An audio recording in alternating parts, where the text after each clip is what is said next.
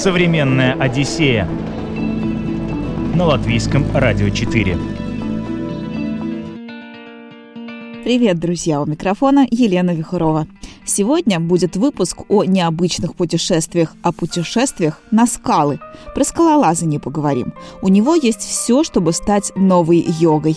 Плавные и скоординированные движения не хуже асан освобождают ум от суеты, а все мышцы работают естественно и гармонично. Начать совсем несложно, достаточно записаться на занятия на ближайшем скалодроме, коих в Риге аж несколько. Ну а после можно смело отправляться в поле вернее, на скалы. И о самых интересных направлениях для тех, кто любит скалы, мы будем говорить сегодня.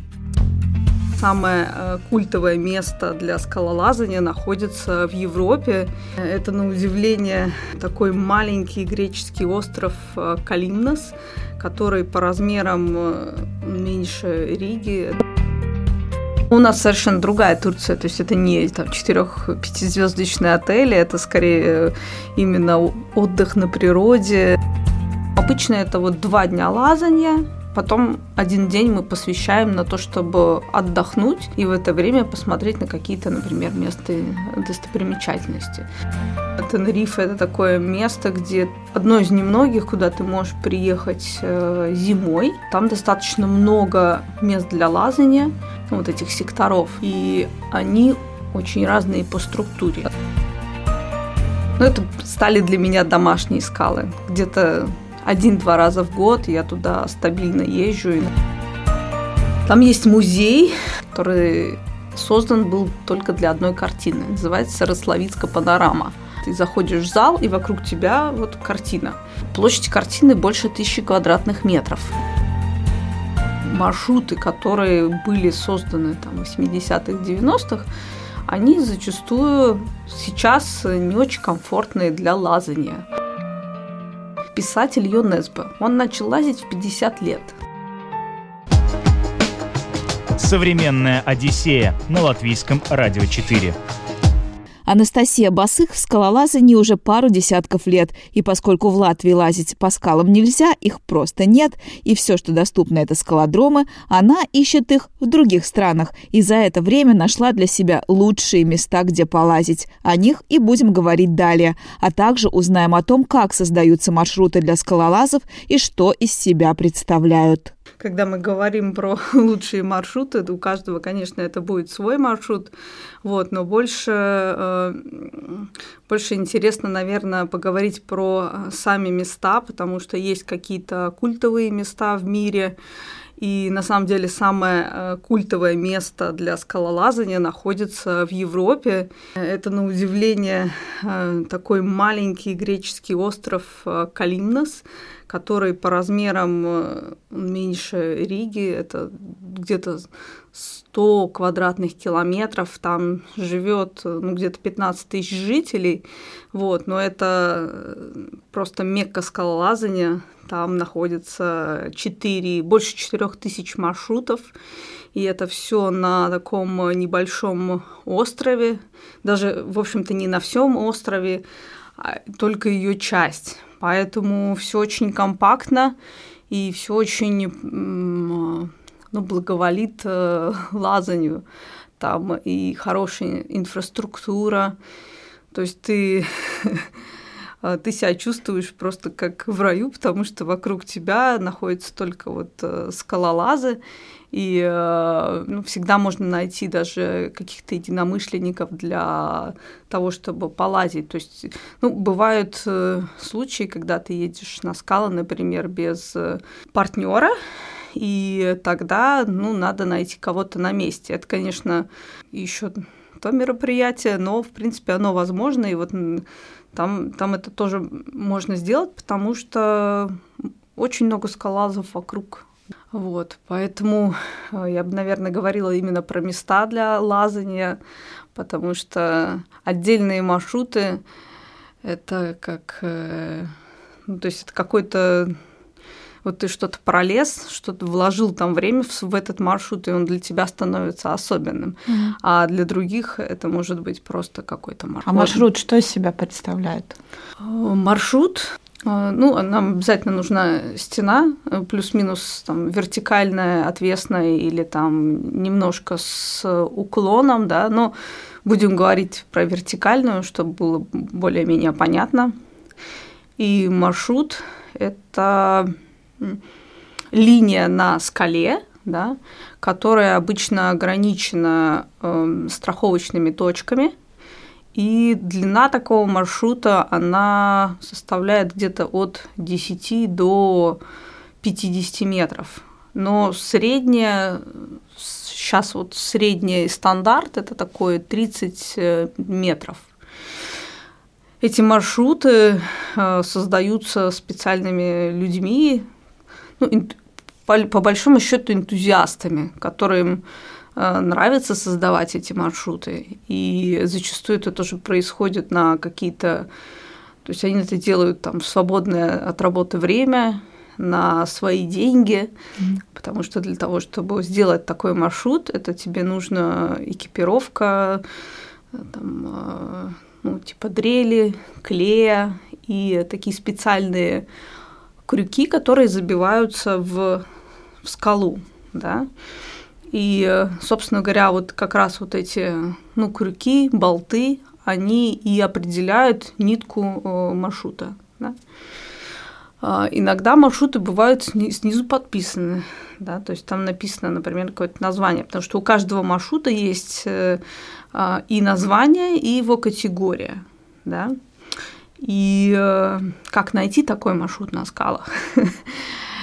В каждом районе существуют э, книжки, которые в сленге называются гайдбуками, но по сути это путеводитель по, а, по району, где ты можешь найти сектора, и в каждом секторе у тебя есть либо схематичный рисунок этих маршрутов, либо сейчас уже стараются уходить от э, схематичных рисунков и использовать фотографии. То есть ты приходишь э, на этот сектор, да, э, сектор тоже должен быть описан в путеводителе, как до него добраться, и смотришь просто вот по фотографии, так вот у нас на этой скале там шесть маршрутов такой-то категории сложности. А и путеводители дальше... где вы ищете? В интернете? Путев... Нет, путеводители самое простое, они всегда есть э, в районе, куда ты едешь. И обычно, ну, хорошим тоном считается купить такой путеводитель, потому что э, он стоит там скажем, от, э, наверное, 20 может стоить евро до иногда там 50 евро, но это получается твой вклад в развитие района, да, mm-hmm. потому что он стоит, ну, это обычно такие даже толстые книжки там бывает, и там, не знаю, 300 страниц, 400. Это в каких-то инфоцентрах туристических продается? А, ну нет, обычно есть какие-то магазинчики рядом с этими скалами, где… Э, специализированные, а, Они да? даже могут быть не специализированные, просто поскольку они находятся рядом с этим районом, то э, те, кто создают эти путеводители, они их просто распространяют вот по этим маленьким точкам в, в этом районе. Так да. интересно, и в интернет это все не ушло. Кажется, что как будто сейчас все все в интернете есть и можно найти.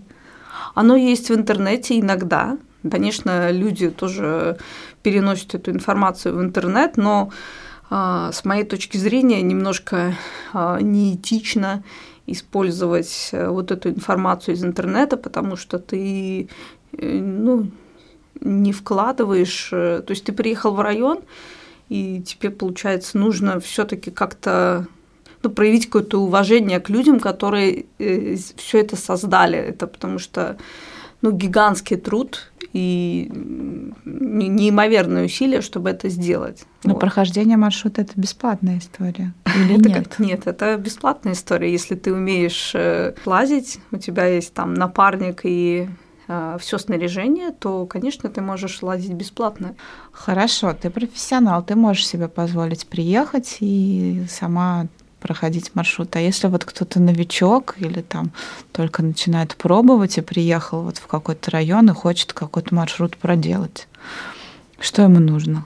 Ну, его надо сначала изучить, есть ли в этом районе гиды, которые организуют э, либо курсы многодневные, либо бывают это просто какие-то однодневные мероприятия, когда вот таких желающих их э, собирают, э, отвозят на скалы, и там под руководством опытных людей ну, их пускают на скалы. То есть принципе, им э, уметь ничего не надо, потому что все сделают за них, их э, там, пристегнут к веревке, и единственное, что им надо сделать, это, собственно говоря, вот непосредственно лезть по этой скале, да, что тоже, в принципе, очень сложно, когда ты совсем новичок.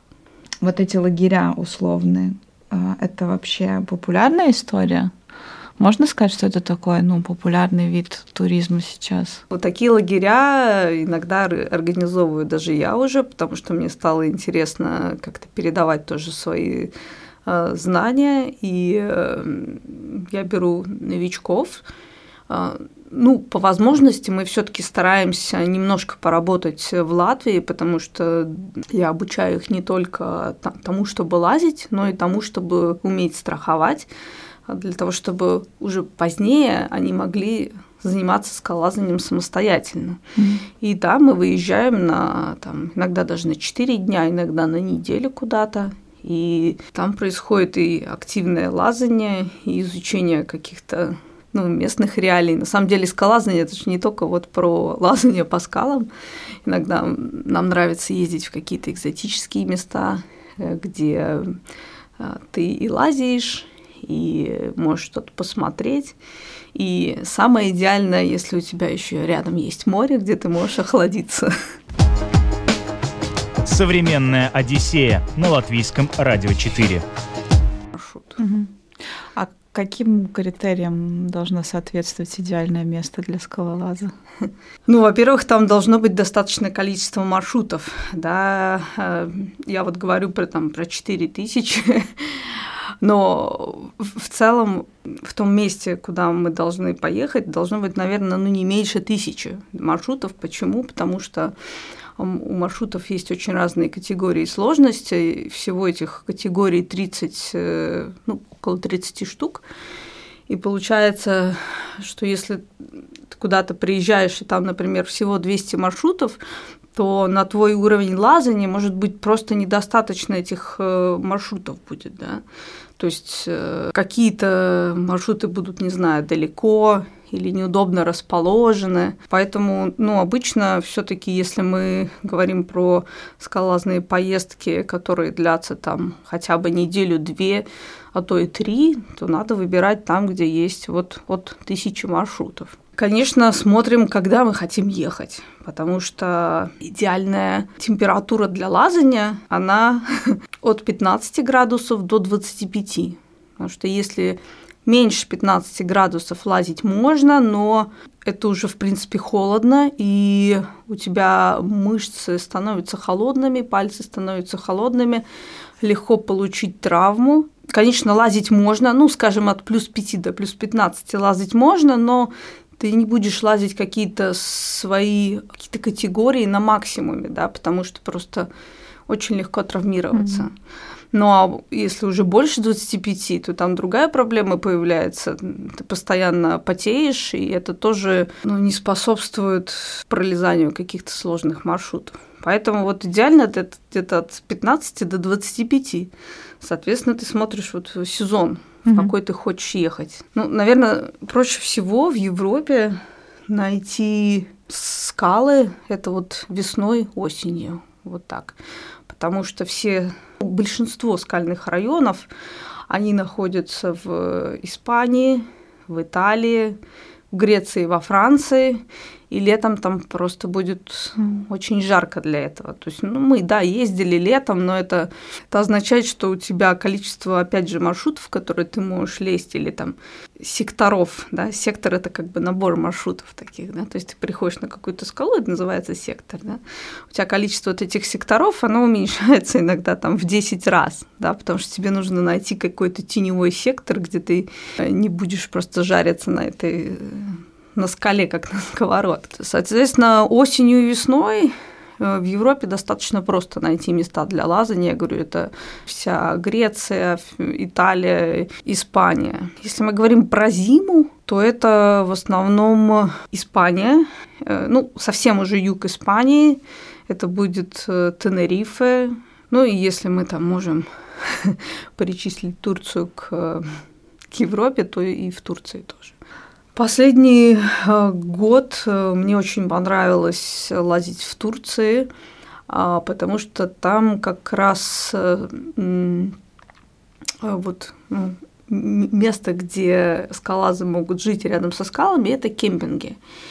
И э, хозяева этих кемпингов, они э, стараются сделать вот эту вот атмосферу максимально такой, ну вот как, как коворкинг, есть сейчас такое, да, и там вот коклаймбинг, да, то есть люди туда очень часто вообще приезжают поодиночке, и там найти вот себе напарника очень просто. И вот последнее в марте как раз-таки я туда ну, привозила группу, и мы там целую неделю лазили, и ну, вот я обучала людей, очень понравилось, потому что Турция все таки это такое, ну, не совсем, не совсем это Европа, и там а, много интересных местных особенностей национальных. У тебя вот. есть время их изучать во время такой работы? А, ну нет, ну просто можно куда-то поехать, то есть это все равно экзотика для нас. Турция это экзотика, да.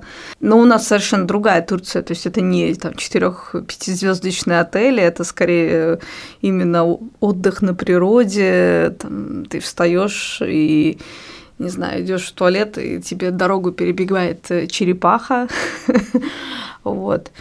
А, ну, лагеря это не конкретные какие-то места, это получается место, куда ты везешь э, людей, где ты будешь их э, обучать. Да. Ну и как это выглядит? Вот вы приехали, живете вот в этом кемпинге и пришли на скалу и целый день лазите, вот или есть какая-то возможность увидеть вот то, что ты говоришь, там местные особенности, какие-то достопримечательности?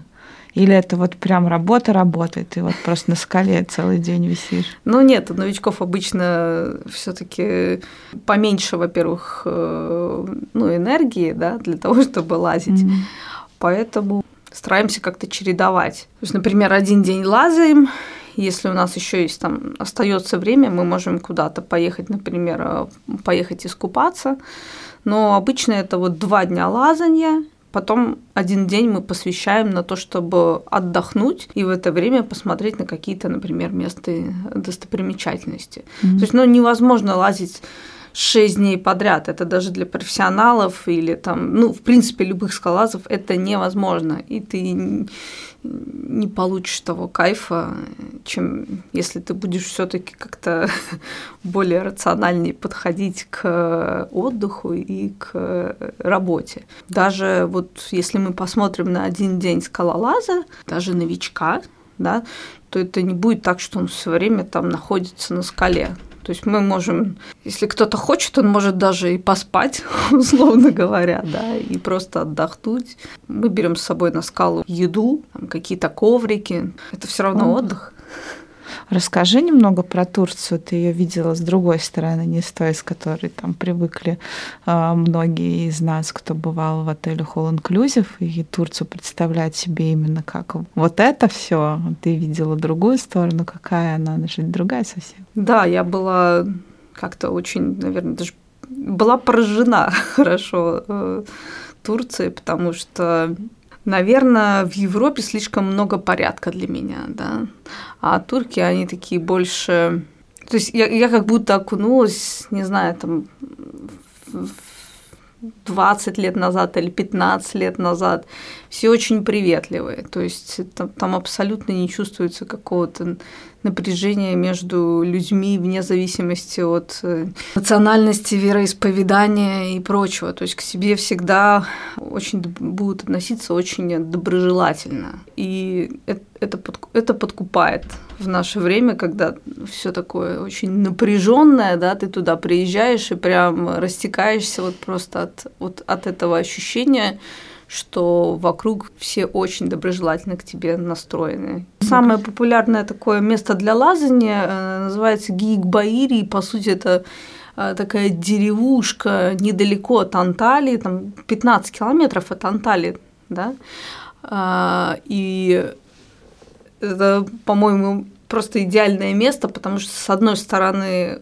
у тебя уже такое уединение, это вот деревня, ты просыпаешься, там у тебя крики птиц, каких-то животных, ты смотришь на горы, на скалы. А с другой стороны, до цивилизации полчаса на машине. То есть ты спустился в Анталию, mm-hmm. купил все, что там тебе надо, искупался, и потом вернулся в свою деревню. Это просто, конечно, ну, по мне так идеальное сочетание, потому что бывают такие места, где вроде у тебя вот уединенное место, но при этом ну, не хватает какого-то там экшена. Вот, то есть не хватает цивилизации. А вот это место в Турции, Гейкбаири, оно сочетает в себе ну, все, что надо. То есть, если, если ты э, соскучился по цивилизации, даже, я не знаю, хочешь на дискотеку или на какой-то концерт, mm-hmm. то это абсолютно не, абсолютно не проблема. Анталия там 3 миллиона живет, да, но они тебя как бы никак не касаются. Mm-hmm. Да? То есть ты приезжаешь в свою деревню и чувствуешь себя как в раю. Современная Одиссея на латвийском радио 4. Про лучшее направление для скалолазов говорим сегодня в современной Одиссее. Вместе со скалолазом Анастасией Басых исследуем Европу и не только на предмет наличия идеальных маршрутов. Уже побывали в Турции, а теперь отправимся на Тенерифе. Зимой большинство европейских скалолазов приезжают именно сюда. Еще одно крайне удачное место, но скорее для летнего сезона – это Польша. Об этих местах далее.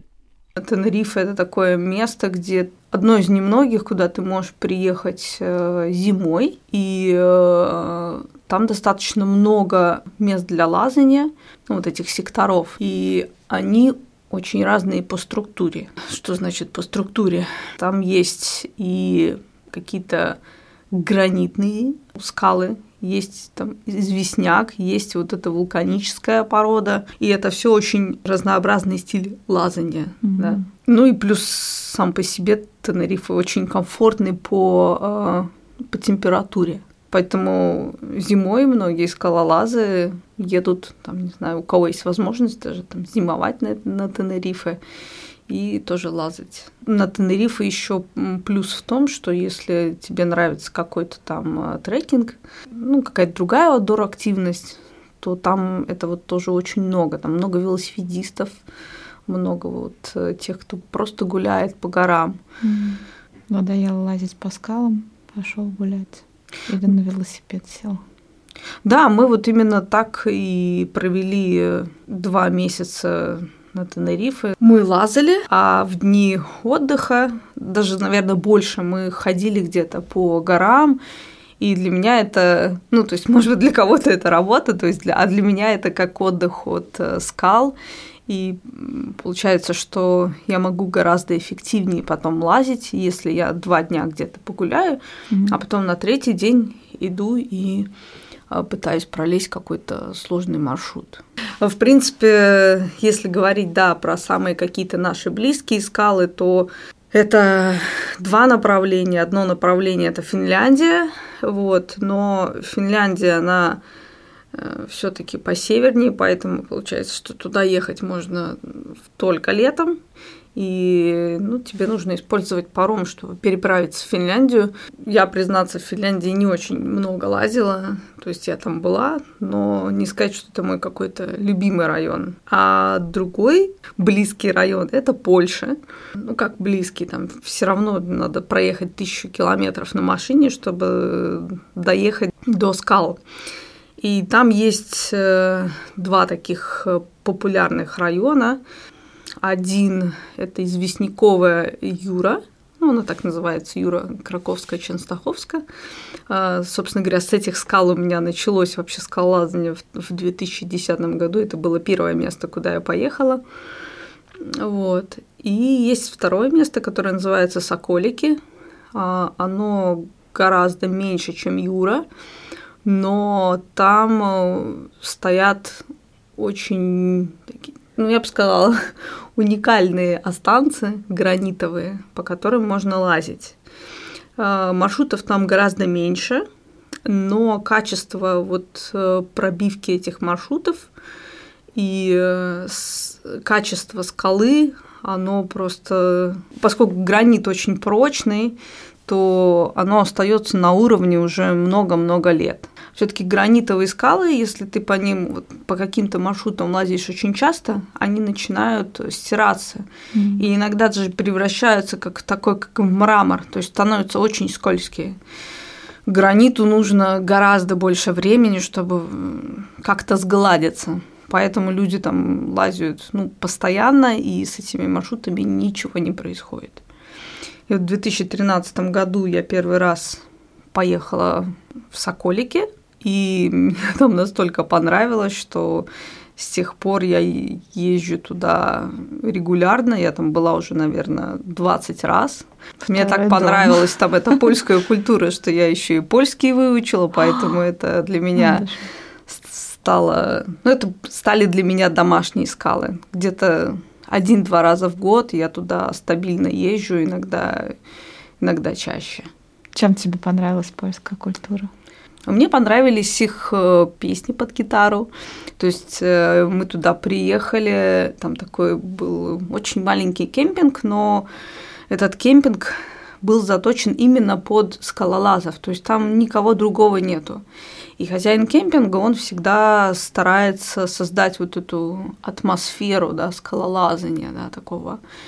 И ему это уже удается много-много лет.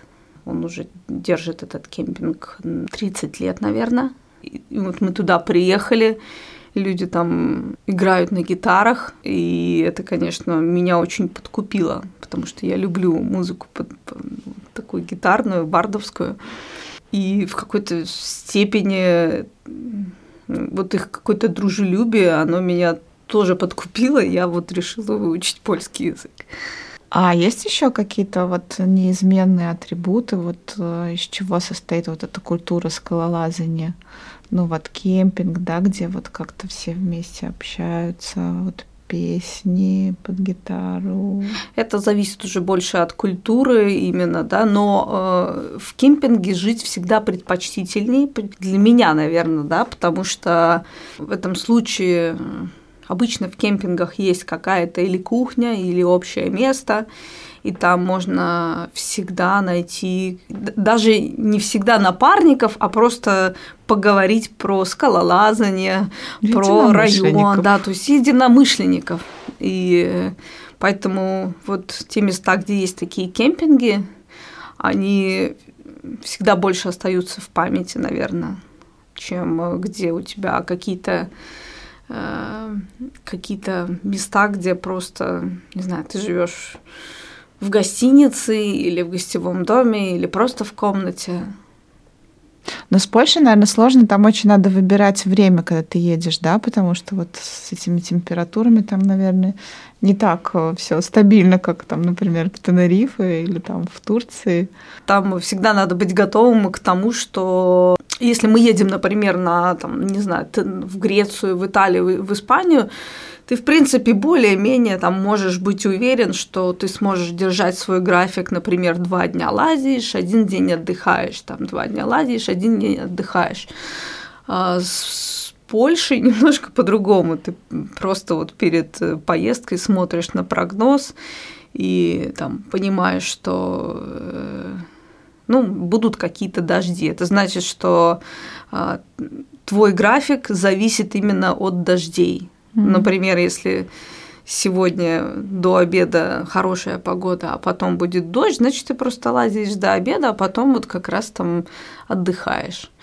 Вот. Э, но в Польше я лазила, начиная с майских праздников и до октября. Если ты там была 20 раз, то ты, наверное, ее знаешь как свои пять пальцев. Есть у тебя какие-то любимые места, не связанные со скалолазанием, которые ты посетила, возможно, когда вот был дождливый день? А, ну, 20 раз это я была именно вот э, в Соколиках. В самой Польше я была гораздо больше раз уже, потому что там и много знакомых, э, и альпинистов, и скалолазов.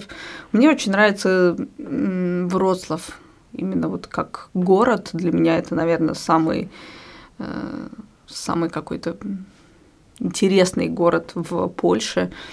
А, ну, там больше ста мостов находится в самом городе. Там есть музей, который создан был только для одной картины. Называется «Рословицкая панорама». Вот. И это картина, которая... Ты заходишь в зал, и вокруг тебя вот картина.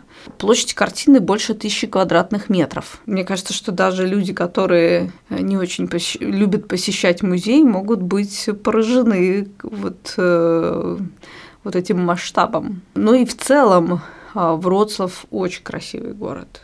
Это там гномиков нужно искать? Да, это именно там. Есть даже целые там у них э, книжки для детей, что вот, чтобы детям было как-то интереснее гулять, они ищут вот этих гномиков. Их там тоже там просто десятки или даже, ну, больше сотни точно этих гномиков. Там же недалеко от, от этих скал фактически Соколики находятся в районе, который называется Карканоши. Это невысокие горы, там высшая точка 1201 метр, и называется гора Снежка. Там всегда можно найти маршруты для просто ну, для трекинга, там много велосипедных трасс, поэтому мы всегда находим, что там, ну, чем там заняться. Современная Одиссея на латвийском радио 4. Скалолазание как вид спорта появился достаточно давно. Первые официальные соревнования были проведены в Советском Союзе еще в 1949 В то время скалолазание было одним из основных категорий альпинизма. На сегодняшний день это отдельный вид спорта и туризма. И в последнее время он крайне активно набирает обороты. Скалолазы, по сути, не ставят перед собой цель покорить вершины. Многие из скалолазов никогда даже в горах не были. Их главный плюс – это профессиональная преодоления скального маршрута. По мере развития скалолазания в мире осваивались новые районы. В настоящее время их насчитывается более двух с половиной тысяч. О том, как время поменяло скалолазание и маршруты, и о том, как приобщиться к этому делу, говорим далее. Вот район Турции и Греции, они начинали создаваться в э, конце 90-х годов. Только. И, да, и поэтому э, они уже были э, заточены больше на таких непрофессиональных скалолазов, скажем так. То есть тогда, когда скалолазание стало уже каким-то более популярным, что ли, занятием. Да? То есть, ну, конечно, э, конец 90-е и 2000-е года это еще не, не было так такого количества скалолазов, как сейчас, но все равно их стало гораздо больше. И поэтому они, э, сами маршруты, они более дружественные. Mm. Именно поэтому это такие популярные районы. И что значит дружественные? Это значит, что вот расстояние между вот этими точками страховки, ну, они редко бывают больше трех э, метров, а вообще стараются делать там, например, 2 метра. Скалолазы которые лазили там, в 80-х и вот начале 90-х годов, да, они считали, что э, главное не убиться на скалах. Да? Поэтому э, маршруты, которые были созданы там, в 80-х, 90-х, они зачастую сейчас не очень комфортные для лазания.